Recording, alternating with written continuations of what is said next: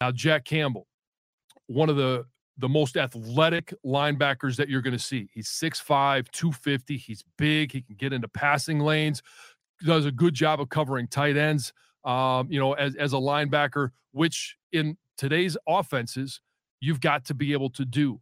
Just think about, you know, hey, if, if you match up against uh, San Francisco, you have to find somebody to cover George Kittle you get to the to the Super Bowl, and maybe if you're playing, and I know, eh, calm down, I'm not predicting a Super Bowl, but you have the opportunity to cover a guy like Travis Kelce. Now you're just going to cover him with Jack Campbell, and I wouldn't put that on Jack uh, to to to be his job.